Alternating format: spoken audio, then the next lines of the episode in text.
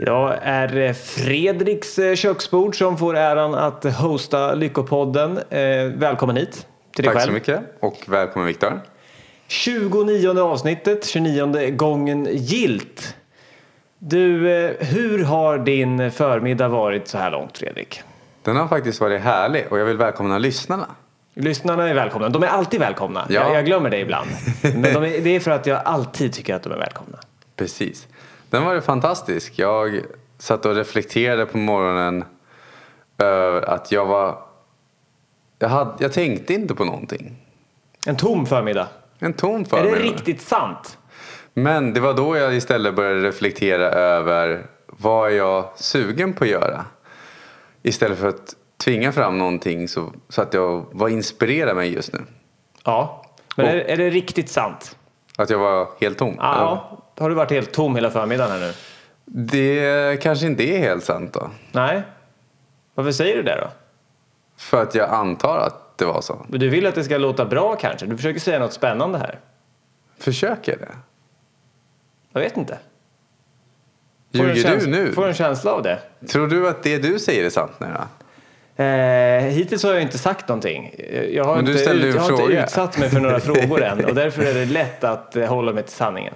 För jag har inte avslöjat någonting. Men om du börjar fråga mig saker då, då kanske jag börjar, eh, börjar tveka. Jag vet inte. Fråga Ja. mig någonting. Hur var din förmiddag idag? Eh, Min förmiddag har varit, eh, det har hänt så mycket olika även om jag inte kommer att tänka på något speciellt så här. Ja, först så gick bilen sönder, jag har ingen bil.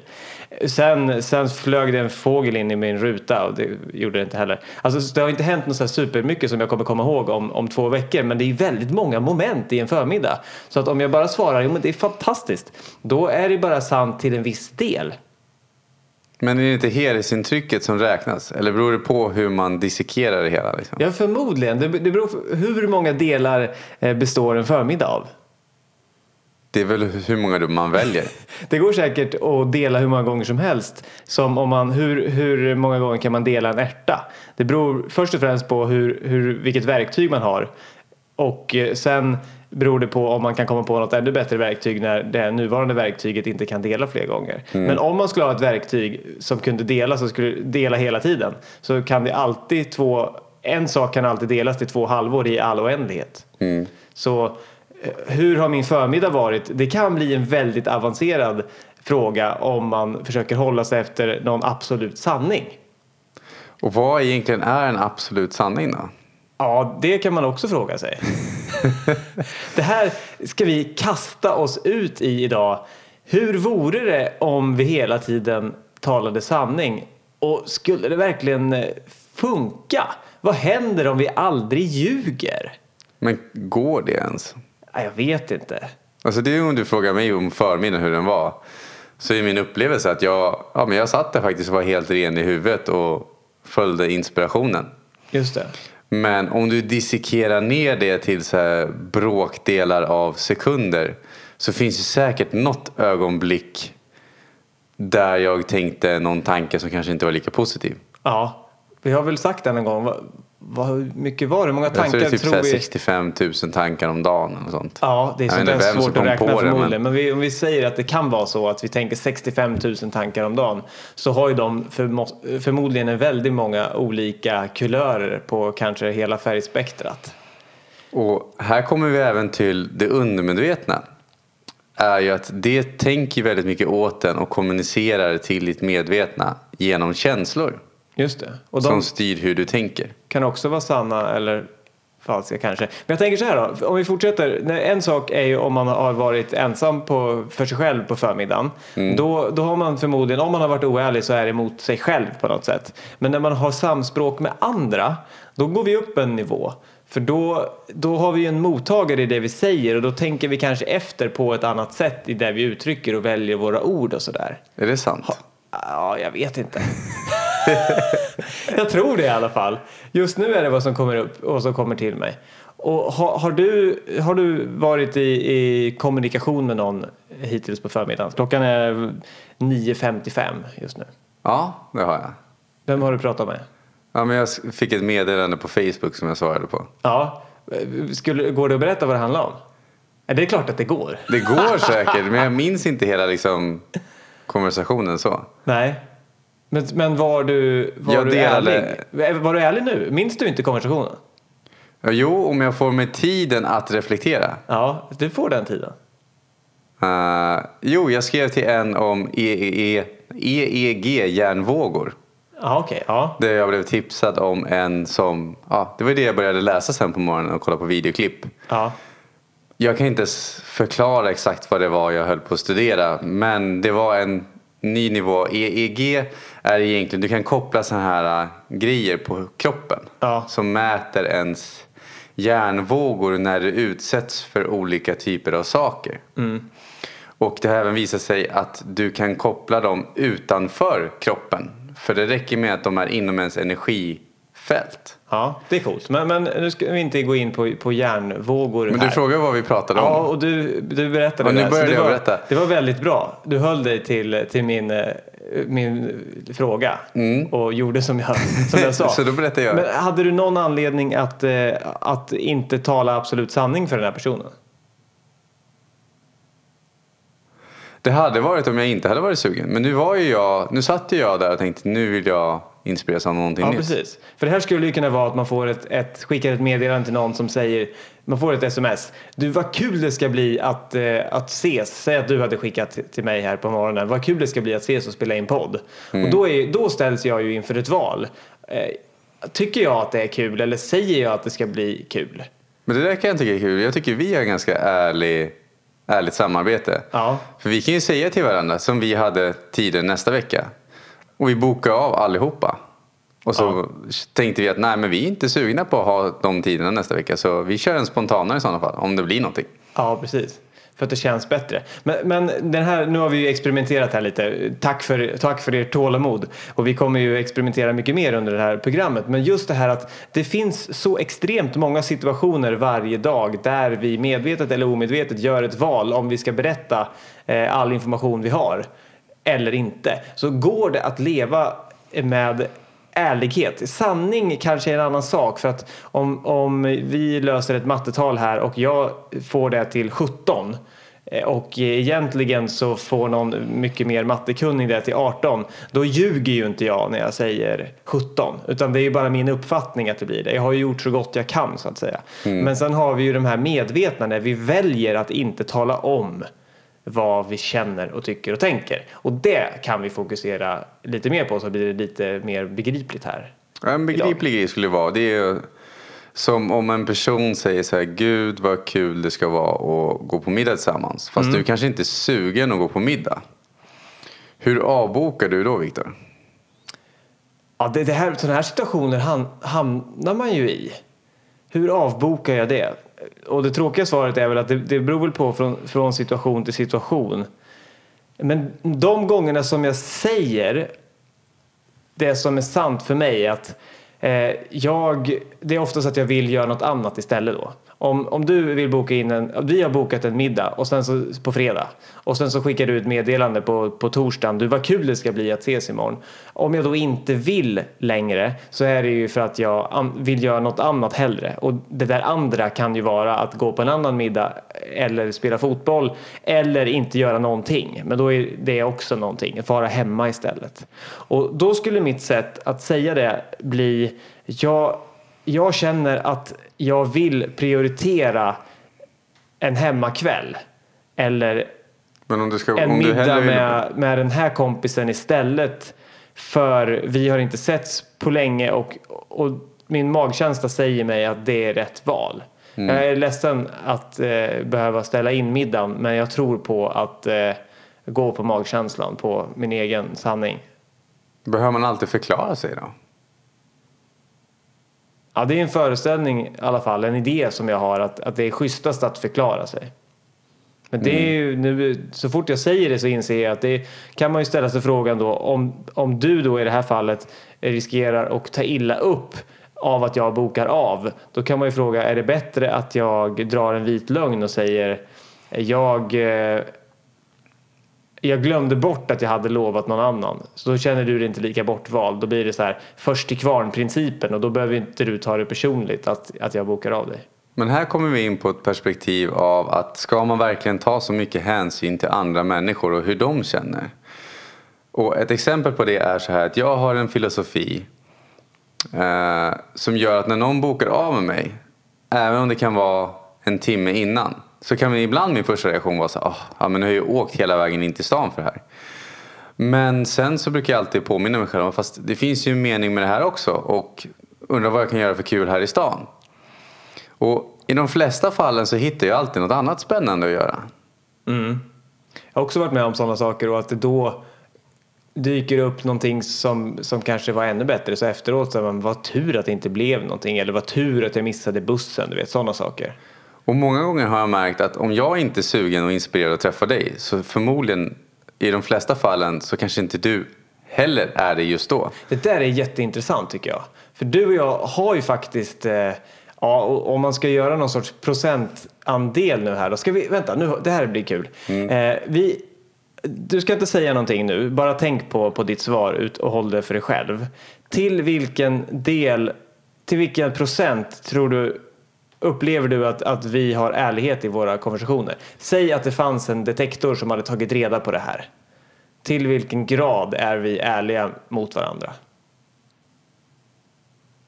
Och då kan det vara i sådana fall, det ska bli kul att spela in podd och, och tycker jag det så säger jag det, annars säger jag något annat.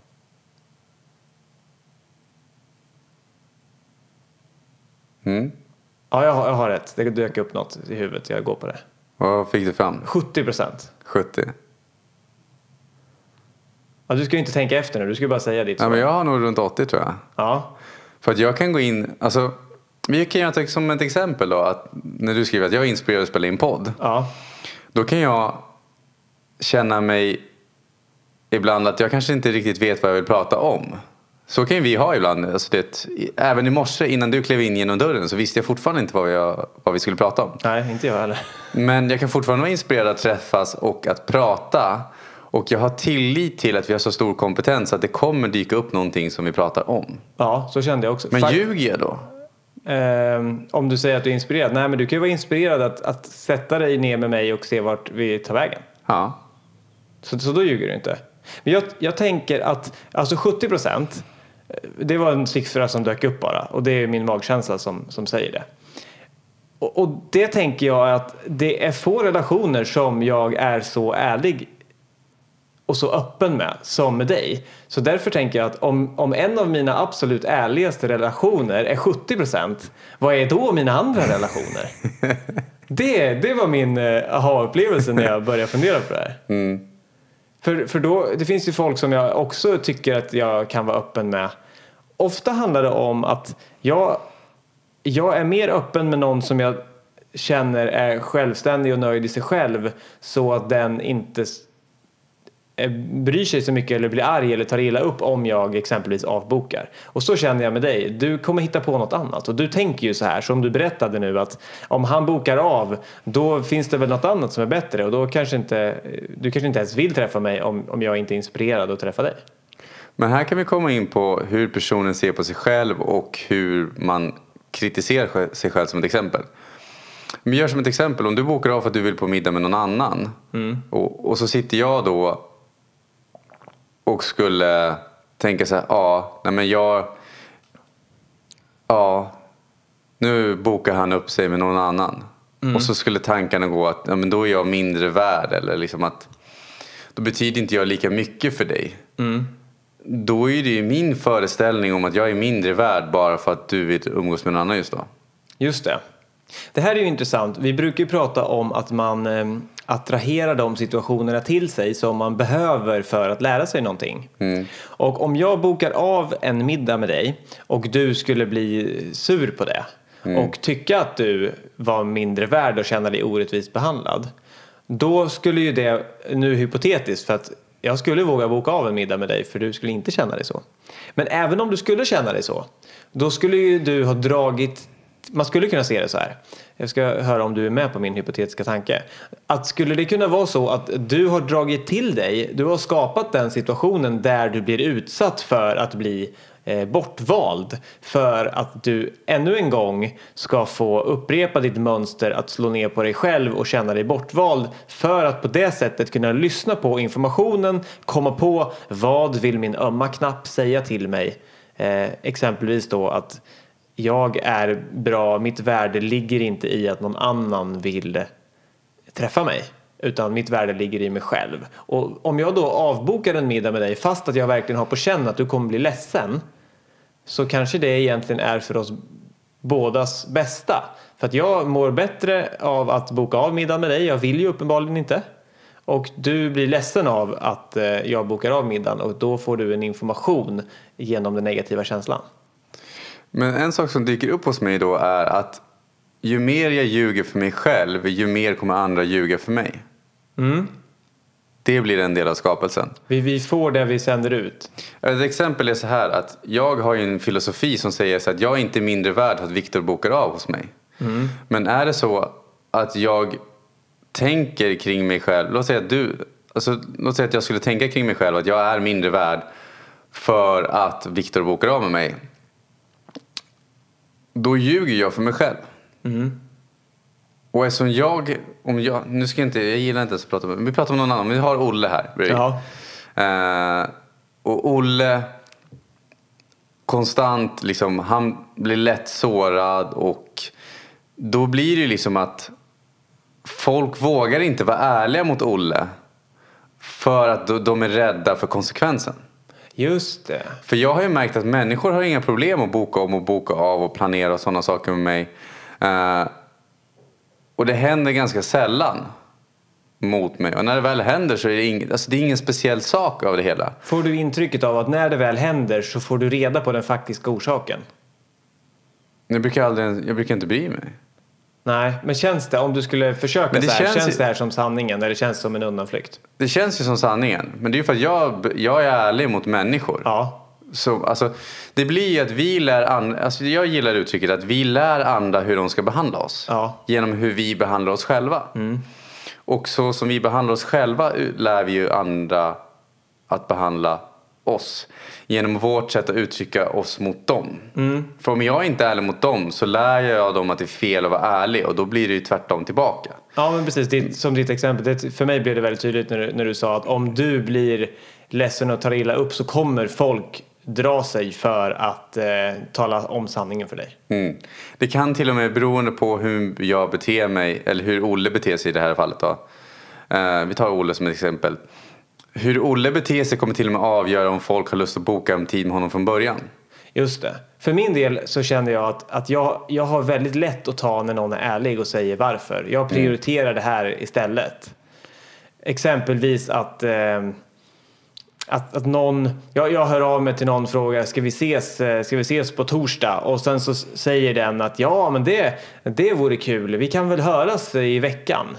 Och sen vet jag att ja, men den här personen säger alltid det och sen så blir det ingenting och då kunde jag önska att säg då hellre direkt att du vill ju inte ses. För, för du agerar ju alltid så här. Så säg då att jag vet inte än och jag hör av mig om det blir någonting eller jag är tveksam eller sådär. Men här kommer vi in på undermedveten programmering. Det kan vara så att personen inte vet om sitt beteende. Mm, så kan det också vara.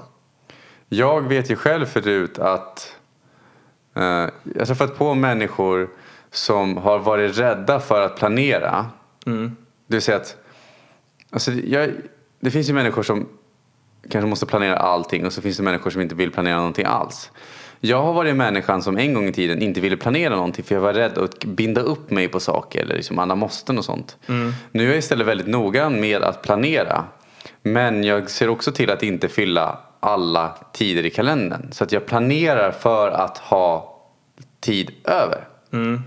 Men om man har en person som till exempel inte planerar alls då blir det ju väldigt styrt för att då fastnar ju de lätt i det här att de kan inte planera någonting. Men då är det lätt hänt att det inte blir så mycket gjort eller liksom så många träffar gjorda alls.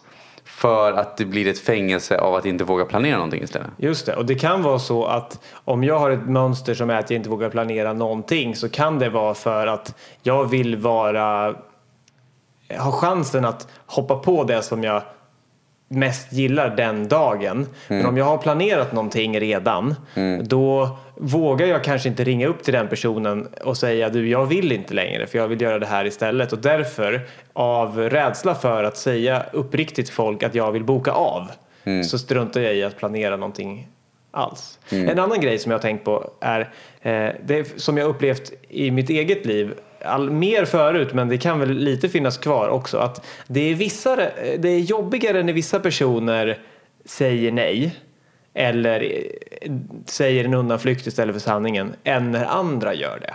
Alltså så här, den ena kompisen bryr jag mig inte alls när den bokar av och någon annan person tycker jag är jobbigt när den bokar av. Har du upplevt samma sak? Det beror på ens värderingar kring vilken typ av vänskap man har. Och, eller om det är en kärleksrelation eller om det är vänskap också. Mm. Du kommer in lite efter det jag, det jag fiskar efter. Ja, men har, du, har du upplevt det? Ja, men jag har upplevt det. Att det är olika Är du beroende riktigt på... ärlig nu? Vi håller oss till sanningen i det här jag har faktiskt upplevt det. Eh, och det är där som jag tycker är så intressant för att jag ser negativa känslor som information till oss. Alltså, det är någonting som istället för så här "Shh, schas, schas, liksom bort med dig dumma negativa känslor säger jag. Så jag har mer och mer kommit in på att men gud vad spännande, vad vill den här kontrasten säga mig? Vad kan jag lära mig? För att våra negativa känslor är ju där för att indikera för oss när vi tror på någonting som inte är bra för oss. Jag jag har också varit med om de- den här, jag skulle säga så här. Efter att ha analyserat det här en hel del så har jag märkt att eh, ju närmare känslomässigt en person står mig desto jobbigare är det att någon eh, bokar av eller eh, kommer med dubbla budskap. Och det är ju inte så konstigt kanske. Och jag skulle vilja dra det så enkelt som att min, min teori eller min upplevelse är att eh, ju närmare personen i fråga står eh, påminner om mina föräldrar desto jobbigare är det. Och därför har då kärleksrelationer varit mycket känsligare. När det inte har i princip spelat någon roll alls att en kompis har bokat av någonting så har det varit väldigt jobbigt när någon som jag har starkare känslor för eh, bokar av eller inte vill ge ett svar eller ger ett svar som inte känns som att det står i linje med med sanningen. Och det här betyder ju att verkligen att de situationerna, de människorna där det är som jobbigast, de vill ju säga någonting till mig. Alltså de situationerna vill ju säga någonting till mig. De pekar ju på saker som jag har upplevt med mina föräldrar, oftast när jag var väldigt liten. Och då skulle man ju kunna säga att jag vill inte vara med den här människan. Jag, jag tänker inte hålla på och smsa med den här människan eller höra av mig eller dejta den här människan som, som aldrig är ärlig mot mig. Men tänk om det är så att eller för mig har det blivit så att jag har insett att jag ska vara så tacksam mot alla de här människorna som sätter mig i de situationerna, som trycker på de ömma knapparna. Och det är ju något, något fantastiskt. Jag blir tacksam för livet som tillåter mig att eh, få de här knapptryckningarna så att jag kan komma på att det här är någonting som inte har med nuet att göra utan med gamla mönster. Och är det ett repet- alltså, här kan man också komma in på att det finns ju människor som ofta blir lurade, blåsta. Liksom, ja, de träffar människor som ljuger för dem, alla de här grejerna. Och en grej som är då, är det så att du är en person som ofta folk ljuger för, eller du känner dig liksom bedragen eller lurad, eller att folk inte är riktigt ärliga mot dig. Då kan det vara värt att fråga sig själv, hur kommer det sig att jag skapar de här situationerna? Då kan man ju tänka, men jag skapar inte de här situationerna. Men hur kommer det sig att du har två personer, en blir all, alltså det är ett, sällan att någon ljuger för dem och vissa personer händer det ofta. Då är, kan det vara så att man faktiskt skapar att folk ska ljuga för en. För om man tittar på en människa och det undermedvetna, kan man, jag brukar kalla det som det inre barnet. Så kan man från när man var liten vara beroende av att känna skam. Man kan vara beroende av att känna sig sårad. Hur, varför är man där? Det kan vara som ett exempel av att, vi låt säga att du har ett litet barn som växer upp. Och alla reagerar vi olika på situationer i livet. Liksom. Och då kan vi säga att det här lilla barnet växer upp och så får det kanske inte så mycket uppmärksamhet som det vill. Men så kommer, säga pappan in och säger så här att men du, Viktor, du ska nog städa på ditt rum nu. Ja, säger du och så fortsätter du liksom. Eller vi tar, vi tar Olle igen. Det är inget fel på namnet Olle, men vi tar Olle. Viktor Olle, det är, det är jag och min bror. Det är det som är det roliga. är det? Ja. Jag visste inte ens det. Nej. Eh, ja men då tar vi Olle, då kommer pappan in igen efter liksom ett tag och bara Men Olle, nu är det dags att städa på ditt rum. Ja, ja, säger Olle och så går det ett tag till. Och så kommer pappan in igen efter ett tag och bara Men Olle, nu får du faktiskt ta tag och städa här. Det här nu räcker det liksom. Du måste ju lära dig att du ska ha städat. Och till slut så blir pappa nästan arg. Bara, men Olle, nu får du ju ge dig. Liksom. Nu får du ju faktiskt gå och städa på rummet. Du måste ju lyssna på vad jag säger. Liksom. Och det som kan vara är om Olle då har dragit till sig den här upplevelsen eller skapat den av att han kanske inte får den uppmärksamhet han vill från pappan i andra fall. Så kan det bli att han i det här fallet, pappan kommer ju till honom hela tiden. Och han får ju uppmärksamhet. Men det, han kan lura sig själv på ett vänster. För barn har ju inte samma förmåga att hantera känslor. Eller liksom, ja, se på sina känslor på det sättet. Så då kan han dra kopplingen. Ju mer pappan blir arg på honom eller upprörd eller så här. Så tolkar han det, kan han tolka det undermedvetet som att oh, ju mer uppmärksamhet får jag. Just det. Och då kan han koppla typ skammen eller känslan till känslan av uppmärksamhet. Och då känner man sig hemma. Man känner sig bekant med det. Det, Ja. det där är ju så intressant just med vilka partners, kärlekspartners vi väljer. Att vi, vi kan vara så övertygade om att det där och det där och det där, det där vill jag inte ha. För det har jag haft nog med i min barndom. Men så träffar vi någon som visar sig vara precis så. Oftast inte första kvällen och inte andra heller kanske, men efter ett tag. Och då är det ofta för att vi känner oss, undermedvetet känner vi oss hemma. Vi känner att det är bekant med det som vi utsätts för. Och därför så hamnar vi i de här situationerna gång på gång på gång. Och hellre att känna sig hemma med någonting dåligt än att känna sig borta med någonting bra. Så det, nu bara dök det upp en liknelse. Om man är van att gå i så här medel, medeluppklädda kläder, liksom jeans och t-shirt. Då kan man ju känna sig alldeles bortkommen i värsta dyra fracken. Mm. Man Och känner sig fejkad, ja, liksom. och då på ens undermedvetna skulle man hamna då i ett förhållande som är med en partner som är helt fantastisk och, och som inte är negativ alls mot den liksom. Så den partner som man skulle måla upp som sin drömpartner.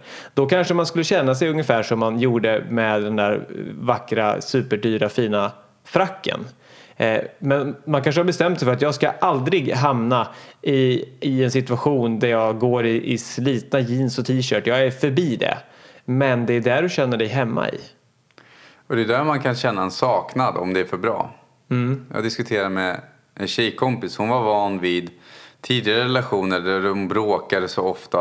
Och liksom, ja, det, alltså det var konstant liksom tjafs i familjen. Eh, Men så träffade hon, så hon har träffat liksom pojkvänner efter det. Som har liksom överensstämt med att Alltså det var konstant tjafs och bråk och kring och saker och sånt. Men så träffade hon sin nuvarande kille som nu har varit tillsammans med. Men hon, hon kunde komma på sig själv att han var så lugn och sansad. Så hon kunde komma på sig själv att hon skapade beteenden för att trigga honom. Där hon försökte, hon kom på sig själv någon gång att hon försökte skapa ett tjafs. Just det. Och då kom hon på sig själv mitt i alltihopa att vad är det jag håller på med? Och då fick hon börja påminna sig själv i början av att då slog det henne att hon var så van vid att det var gräl i relationen. Så när hon hade någon som var lugn så försökte hon omedvetet skapa saker och vara arg över. Och när han inte triggades av det heller, då, då var, det höll det på att bli värre och värre och värre. Så hon kom på sig själv och liksom fick avbryta sig själv. Men vad är det jag gör? Hon var van vid ett vågigt vatten och plötsligt så var det stilla på ytan och spegelblankt och supervackert. Men det, det var inte hon van vid. Så, så då ville hon skapa eh, vågor och börja blåsa och storma. Men det kan inte vara så att hon hade ett mönster av att eh, skapa vågor för att få uppmärksamhet. Då? Jo. Det är så himla intressant. Nu kommer vi in på, på lite andra saker än, än ärlighet kanske. Men jag, jag kommer på en annan sån här relationserfarenhet som jag har. Jag tyckte att det var så jobbigt att en tjej som jag dejtade inte stod upp för sig själv.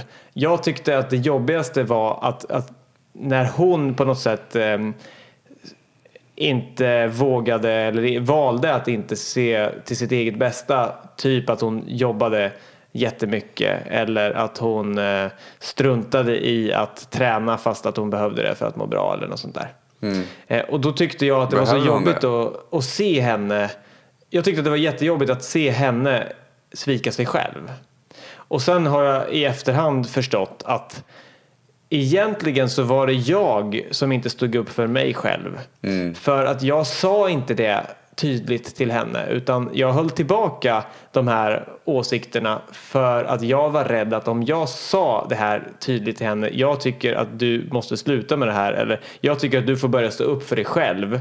Jag ser att du säger en sak och gör en annan. Du säger att du prioriterar din hälsa men det gör du inte. Så fort du får ledig tid så bokar du in jobb och sen säger du att du inte har tid att ta hand om dig själv eller att träffa mig eller sådär. Mm. Men om jag hade sagt det så var jag rädd för att hon skulle lämna mig och tycka att eh, ja, men då, då går jag ifrån dig så då får jag i alla fall lite mer tid och då kan jag ta hand om mig själv. Eller något sånt. Mm. Så att jag höll tillbaka och alltså så var jag inte sann mot mig själv för jag höll tillbaka det som jag faktiskt tyckte.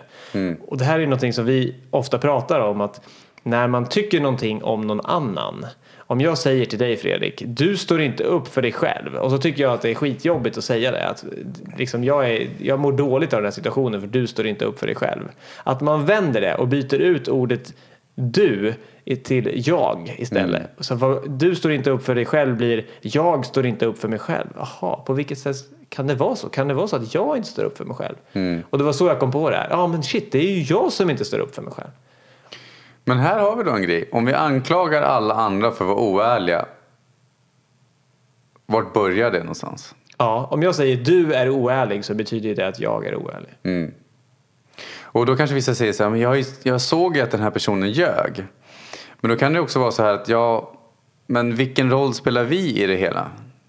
Ja, och, och sa du att du såg att personen ljög? Mm. Så här, ja, men han ljög mig rakt upp i ansiktet. Jaha, och du sa förstås att, att det känns inte bra när du ljuger mig rakt upp i ansiktet. Mm. Nej, det sa jag inte. Jaha, så du ljög honom rakt upp i ansiktet genom att förtiga att du blev ljugen rakt upp i ansiktet? Mm. Ja, ja det är sant. Jaha, så vi har två personer som ljuger varandra rakt upp i ansiktet? Ja, och så där håller det på. Men här kan vi faktiskt komma till att det är oftast när vi tycker att saker och ting inte borde vara som de är eller vi inte uttrycker våra åsikter. Precis, jag gillar dina exempel där. Eh, det är då vi mår dåligt.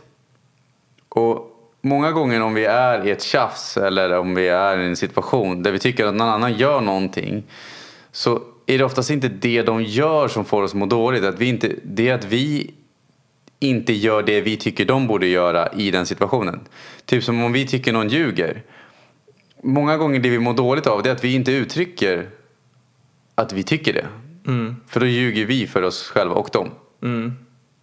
Hur kan man säga det då? Ska man bara säga du ljuger? Eller ska man säga, ja, jag vet förresten en bra teknik, att man försöker eh, beskriva situationen. Om du ljuger för mig så säger jag att eh, jag upplever att det inte känns bra inom mig och jag tänker, det jag upplever det som om, om du eh, inte talar om sanningen för mig. Jag skulle önska din hjälp att eh, berätta hur det ligger till så att jag kan få chansen att må bra. Mm. Det är så här, du gör det här, jag upplever att du gör det här och då känner jag så här och jag skulle önska att du gjorde så här istället. Ja, men jag gillar att tanken att jag brukar tänka så att i 100% av fallen så handlar det om mig. Men det kan också handla om, för att vrida tillbaka så att man inte bara blir den som slår ner på sig själv. Det, som att det kan även handla om mig i den formen av att hur jag uttrycker mig tillbaka. Står jag, alltså, låt säga så här, jag tycker du är elak. Och så säger jag så här, det handlar om mig. Ja, då kan det handla om mig i den formen att jag tycker du Bete dig fel, att du är elak mot mig. Men om inte jag säger någonting och jag fortsätter utlida det, då är det jag som är elak mot mig. För att sluta vara elak mot mig så behöver jag stå upp för mig mot dig. Just det, hade, Det, då blir vändningen åt tvärtom. Alltså, det blir åt båda hållen om man säger så. du hade något exempel tidigare i ett tidigare program som var att du hade blivit misshandlad någon gång och sen så var det svårt att, att komma över den situationen för du spelade upp den för dig själv och var arg på personen som hade misshandlat dig. Tills du en dag kom på att han har misshandlat mig en gång, själv alla andra gånger som jag kommer att tänka på det här och drar upp det i mitt inre igen så är det jag som slår på mig själv. Så ilskan, den här personen eller han eller hon slår mig. Egentligen var det en ilska att du fortsatte att slå dig själv genom att inte förlåta. Och förlåtelse tror många att det, handlar om att de ska acceptera människas beteende och låta det fortsätta. Nej, nej, nej, nej. Förlåtelse är för din egen skull. Bara för att om vi inte tillåter oss att leva ut våra känslor och även förlåta så är det vi själva som drabbas hårdast. Vi fortsätter att slå på oss själva genom att inte förlåta helt enkelt. Ja, för varje gång vi, kanske inte varje gång, men de flesta gånger vi återupprepar historien i vårt eget huvud så känner vi de här smärtsamma känslorna om och om igen. Och det är ju ett sätt att slå på sig själv. Skulle man kunna säga att de, när vi ältar ett minne som gång på gång gör ont och gör ont och gör ont att, att lösningen på att bli fri från det här ältandet är att eh, ställa sig frågan hur kan jag förlåta och gå vidare från den här situationen? Det kan vara ett sätt. På vilket sätt behöver jag förlåta mig själv?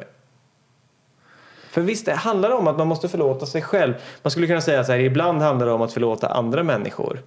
Men kan det vara så att det alltid handlar om att förlåta sig själv först för att sen kunna förlåta någon annan? Jag tänker att om jag har blivit utsatt för någonting i min barndom så kanske jag bestämmer för att jag förlåter min, min förälder, min mamma.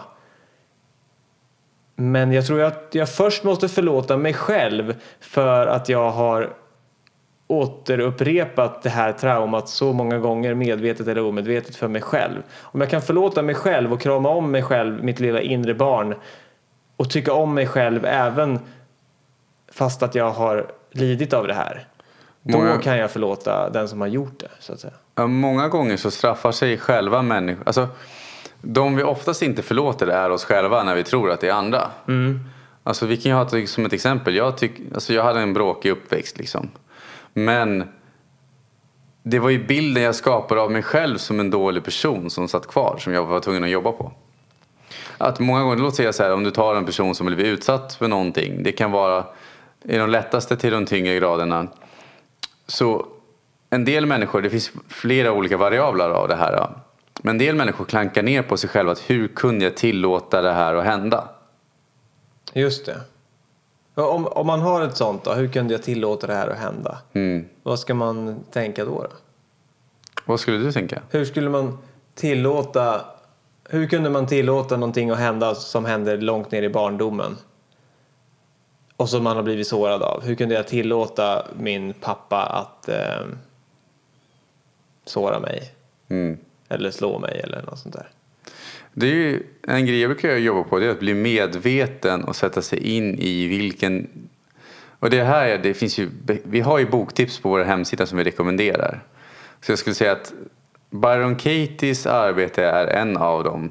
Ehm, Hon håller på just det här med de här som jag enkelt kallar vändningarna. Ja. Att man, så här, jag är arg på dig och då betyder det egentligen om jag vänder på det, jag är arg på mig och sen kan man börja fundera på, på det.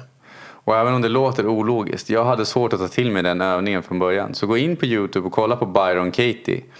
För då får man se andra exempel. Det som hjälpte mig i början med de övningarna var när man fick se andra exempel på andra människor som satt där och anklagade andra personer för deras skuld eller att de mådde dåligt. Och hur de fick hjälp av Byron Katie att vända på det. Och man fick se deras befrielse av när de insåg att det handlade om dem själva. Och att de kunde förlåta sig själva för då skedde en stor del av läkningen. Liksom. Just det. Och jag tror att det här är anledningen till att vi kan tycka att det är hemskt jobbigt att prata om jobbiga barndomsminnen eller om, om kärleksrelationer och trubbel och sådär. Men samtidigt så kan vi sätta oss i soffan på fredagskvällen och se på en film som handlar om kärlekstrubbel. Och som handlar om, om våld och mord och trauman och triangeldramer. Men vi vill inte skåda våra egna. Och just att när vi kan ta ett kliv ur och komma ifrån det allra känsligaste, då kan vi ofta förstå oss på oss själva. Om vi tittar på någon annan men har, har möjligheten att undersöka våra egna mönster i vår egen takt utan att bli pressade på det. Mm. Så det, jag upplever också att, de, att titta på de här klippen när andra går igenom de här vändningarna eh, och situationerna, det är himla intressant. Och det är ofta när andra berättar sina historier som man kommer på saker om sig själv. Det finns ju en bok också som heter Why Smart People Can Be So Stupid. Alltså varför smarta människor kan vara så korkade.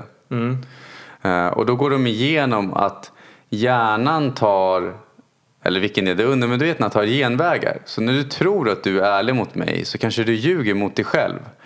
Men du kanske har förtryckt så många känslor inom det området att du medvetet klarar inte av att hantera alltihopa på en gång. Så ditt undermedvetna lägger ett lock på det och drar en vit lögn för dig själv. Just det. Ett exempel kan vara så att jag föreslår ett sätt för dig att eh, få bättre relationer, bättre ekonomi. Vi, gör så här, vi kan ta ett exempel. Då. Vi har någon som sitter, vi har någon bekant som vi träffar och de sitter och bara bla bla bla, mitt liv är liksom, det är inget bra. Och så kanske du föreslår att men du kan ju göra det här, då skulle det bli bättre. Och här brukar jag jämföra med att en person kan reagera på två sätt. Ja eller nej. Allt annat än ja är nej. Mm. Och då tar vi som ett exempel. Om jag föreslår liksom så att ja, men du skulle kunna läsa en bok om det här för att kunna lära dig mer. Om personen svarar ja men det vore spännande, vad heter den boken? Då är det faktiskt deras undermedvetna faktiskt är öppen för en lösning. Eh, Om personen, och det här har sparat mig så mycket tid när jag kommer med tips och råd. För då lär jag mig om vad folk faktiskt vill ha hjälp eller inte. Bra grej. Ja. Och allt annat än ja. Oavsett hur det än låter. Är det nja, njo, nja eller nej. Ja. Så är det nej. Som en person säger, "Ja, men du har ju den här boken, den skulle du kunna läsa. Och, och är svaret ja, det skulle jag kunna. Jag får se om jag har tid. Typ. Ja, jag får se om jag har tid liksom. För då är det inte ett helt ja, eller typ Nej. ja, det här vore intressant. För då är det ett ja, men det är fortfarande ett ja med lite ludd-ludd runt omkring. Ja, visst. Det är, det är liksom det undermedvetna sättet att säga så här, ja, fast nej. Ja. Det är liksom, eh, så brukar jag säga när folk håller på och diskar. Jag vet inte varför jag kommer in på det här. Vi tar det lite kortare. Att en del är så sjukt noga när de diskar. Och då brukar jag säga att men det kan ju bara bli rent. Herregud, om du diskar den här tallriken det, så kommer den till en punkt, nu finns det inte smuts på den. Och då fortsätter de liksom att diska. Mm. Ja, jag det är, det är samma- roligt att jag är lite sån. Du är lite sån? Ja. Ja, du kanske undermedvetet nu fick fram det här så att jag skulle berätta om det ur mitt undermedvetna. Du kanske beställde att få höra det här exemplet Ja. för att du behövde höra det. Drog till dig den, skapade men det- det, här tipset från mig. ja, men det, där, det där är ganska intressant för jag har hört det flera gånger innan. Ja, Alltså jag har ju nära och kära som bara, ja fast Fredrik nu diskar du lite väl mycket liksom. ja. Men jag, jag vet säkert var det skulle komma ifrån ifall jag rotade i det. Men Om du vi- visste redan nu, vad skulle det vara då?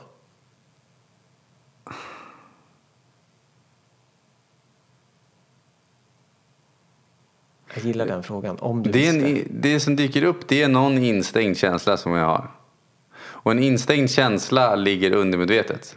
Så det kan jag processa senare. Ja. Men en instängd känsla kan vara att det jag vill faktiskt komma med tips för människor det är att du behöver inte alltid veta var det kommer ifrån. Mm. För ibland så lagrar vi känslor i det undermedvetna. Och då kan man använda olika tekniker för att lösa upp och liksom bearbeta känslorna. Vad de vill säga en. Men ibland kan det ju räcka att bara se sitt eget beteende. Ja, ibland Eh. räcker det, ibland så behöver man komma till roten. Att nästa gång du diskar så bara, men shit nu är jag klar här. Nu kan jag välja om jag vill fortsätta diska eller inte. Men eh, att kanske undersöka den känsla som kommer upp i dig då om du inte fortsätter att diska. Om du lägger ifrån dig den när den är bara så här snabbdiskad. Mm. Vad händer då? Vad kommer upp då liksom? Är det en känsla av att nej men tänk om någon kommer och säger du har inte diskat klart här. Mm. Kanske.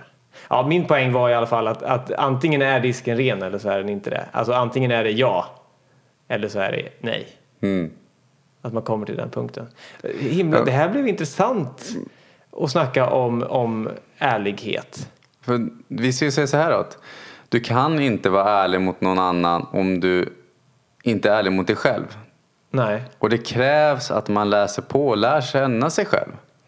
Att, alltså, om vissa kan tänka, men gud vad jobbigt, vilken tid det kommer ta att lära känna sig själv. Ja, fast det är ju ditt liv. Och många lägger ju mer tid på att läsa romaner än att förstå sig själva och sitt eget liv. Ja, och då får man fråga sig eh, vad, vad, vilken ansträngning är det och vad skulle det vara värt? Det var som vi sa i förra programmet med att man, man kan ju dra det hur långt som helst med att just att man måste ha balans. Då pratar vi om kan man äta sig lycklig? Så att, ja, det handlar inte bara om maten och det handlar inte bara om, om kondition och det handlar inte bara om tankar utan det handlar ju om ett holistiskt perspektiv. Och så, det kan låta pressande och mycket. Eh, och hur långt ska man gå egentligen? Och då vänder vi det till, ja hur bra vill du må egentligen? Och det är väl samma sak här då. Men vad vi behöver eh, kort gå, komma in på eh, för att kunna knyta ihop den här säcken är ju Ska vi vara då så ärliga som vi bara går hela tiden?